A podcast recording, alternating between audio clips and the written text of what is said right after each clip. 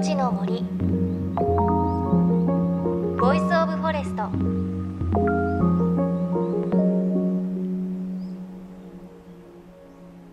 おはようございます。高橋真理恵です。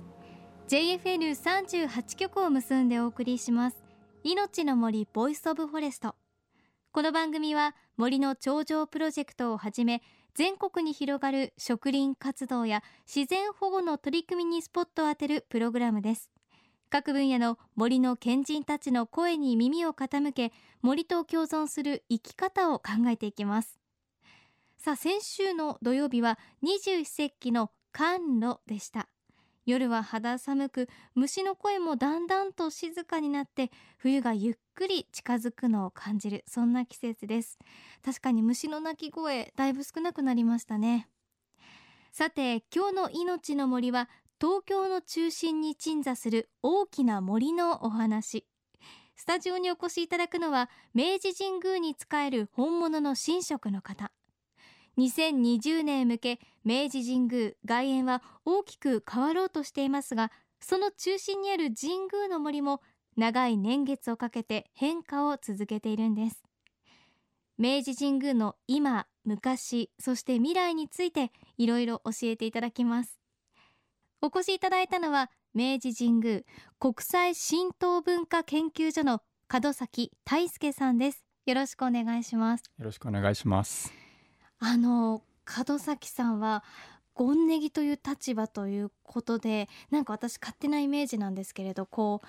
ちょっと昔のお洋服を召されているというか そんな感じかと思ったんですが今日はピシッとスーツ姿でいらっしゃって 普段はどんな服装をされてるんですか、はい、普段もスーツを着て、えー、お仕事をすることが多いんですけれども、まあ、やはり神職ですので朝のお参り朝拝というのがありましてその時は白衣袴まあ、神主さんの格好をしてお参りをしてお掃除をして当然お祭りもありますので、えー、月に一度はあ月並祭といって、えー、装束を着て神職のお勤めもしております、はい、そんな門崎さんがお勤めしている明治神宮についてなんですが、はい、2020年には鎮座100年を迎えるということで100年前っていうのは、はい、この土地もともと何があったんですか？100年前はですね明治神宮の場所というのは通称代々木の原というふうに言われておりまして実はあそこは今のような森はなかったんですね。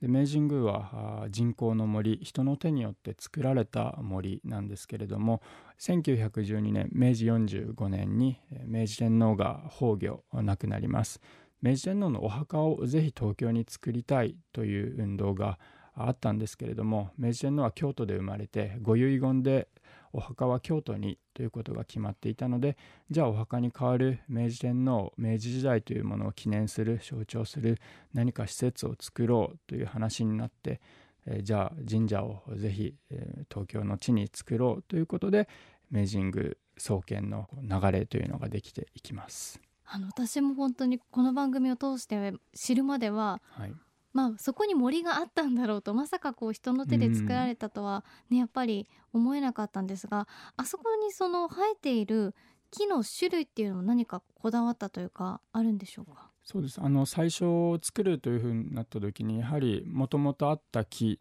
と足りないから全国から奉納してもらおうということになったんですけれども結果的に365種類10万本の木が奉納されたんですけれども計画としてはですね森の設計図が今でも残っていて林園計画書というんですけども今でも明治神宮はその林園計画書に書かれた通りに森の維持管理をしているんですけれどもその中に林相変異図といって森はこういうふうに進化していくだろうっていうふうに示された図があるんですけれども一番最初は、まあ、作られた当初鎮座当時ですね。は針葉樹林松の木とか杉の木とかヒノキの木とかを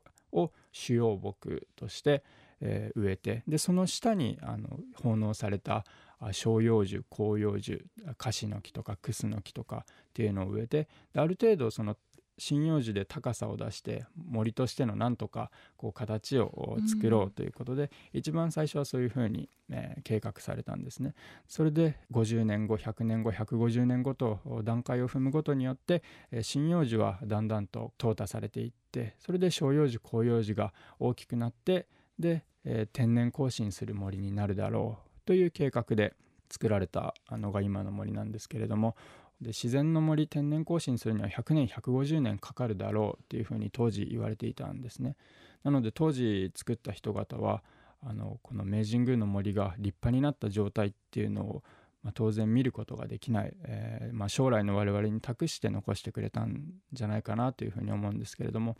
まあ、その計画がやはり素晴らしかったんだと思うんですけれども大体鎮座80年ぐらいの時にはですねもう天然更新をしていて、え、自然の森と言える森にまで成長していたというふうに言われております。で平成23年2011年から2年間かけて境内の動植物の総合調査というのをしたんですけれどもでその時にはですねすでに2840種類の動植物がこの明治神宮の森の中には住んでいて昆虫だけでいうとどれぐらいいるのかなというと約1200種類の昆虫がいるんですね。例えば新種のムカデが発見されたりとかあとはカタツムリ新種のカタツムリが発見されたりとか、まあ、東京都内では絶滅したと思われていた蝶々が発見されたりとかオオタカが巣を作るようになりました。えーやっぱ鷹っていうのはこう食物連鎖の頂点に立つ動物なので、まあ、鷹がいるっていうことはあの明治神宮の中だけでこう食物連鎖命のつながりっていうのが完結しているっていうことを示す例なんですね。ですので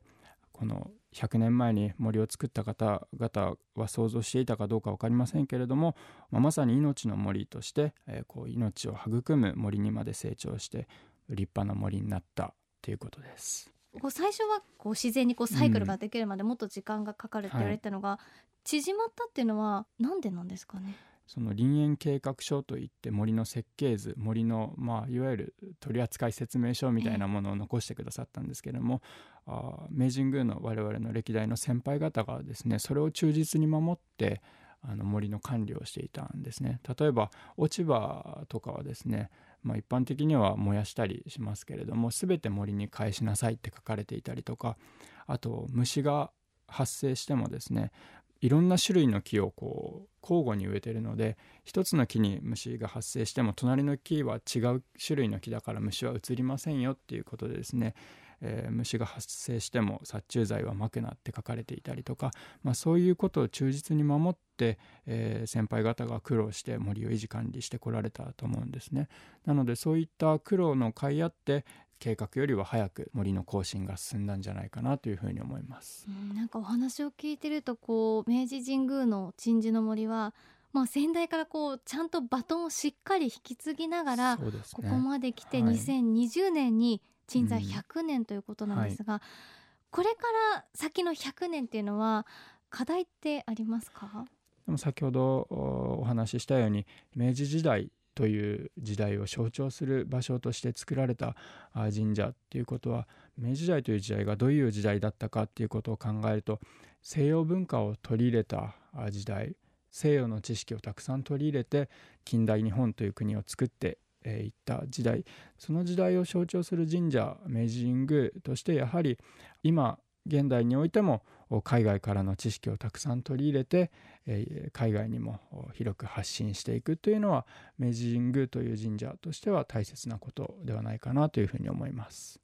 そしてあの今年の4月からは明治神宮も含む渋谷に関する興味深い講演会が続いているということなんですがこれ、講演会ってどういうものなんですか？はい。あの日英連続講演会東京フューチャーズ18682020東京未来への歴史という題なんですけれども東京というのが明治維新を得て、えー、いろいろな時代の変革を得てでこれから2020年東京オリンピックがあるわけですけれどもどのように変遷していくかそれを自然都市美術この大きな3つのテーマから切り開いて検証してみようっていう企画なんですけれども10月31日にはですね都市というテーマで表参道の日本看護協会の JNA ホールというところであります。あの明治宮のホームページに行っていただきますとトップページに詳細情報ということで、え、載せております。で当日は、まあ、お申し込みが必要になるのでぜひそちらを参照していただければと思うんですけれども、まあ、お話しするのはですねあの私ではなくて、えー、青山学院大学総合文化政策学部の教授でいらっしゃる黒石泉先生という方がお話しくださいます。で黒石先生はですね、まあ、建築が専門分野でいらっしゃるんですけれども長年都市計画とかっていうことも研究していらっしゃって特にこの渋谷というところをテーマに長年フィールドワークですとか学生さんと一緒に研究をしていらっしゃって、えこの題もですね21世紀的都市渋谷を楽しむという非常に興味深いテーマとなっています。うんやっぱりこうなんか表参道とか渋谷っていうのはお買い物をする街、飲みに行く街というか、はい、そういうイメージがやっぱり強い方多いと思うので、はい、改めてこういうことを知るとねまた見る目が少し変わるかもしれませんね。最近だとこう古地図を見ながら街歩きっていうのが流行ってたりしますけれども、まあ、そういった感覚でですね是非この明治神宮界隈表参道とかを歩いていただいてこの渋谷という街を明治神宮を見ていただけたら一味違った体験になるのではないかなというふうに思います。はい。ということで今日は明治神宮国際神道文化研究所の門崎大輔さんにお話を伺いました。ありがとうございました。ありがとうございました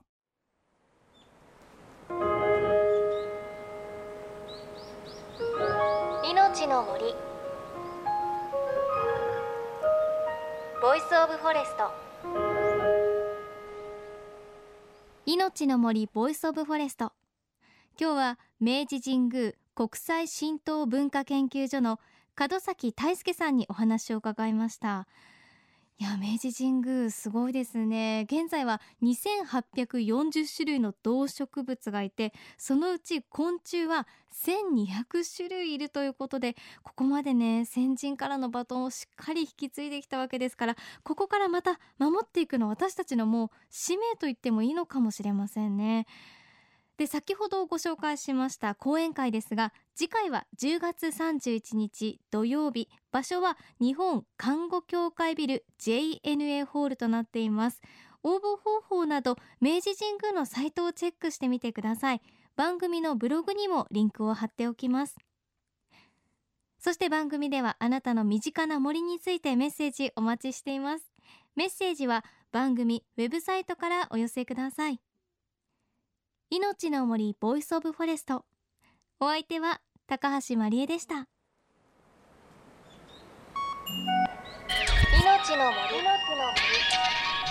ボイスオブフォレスト。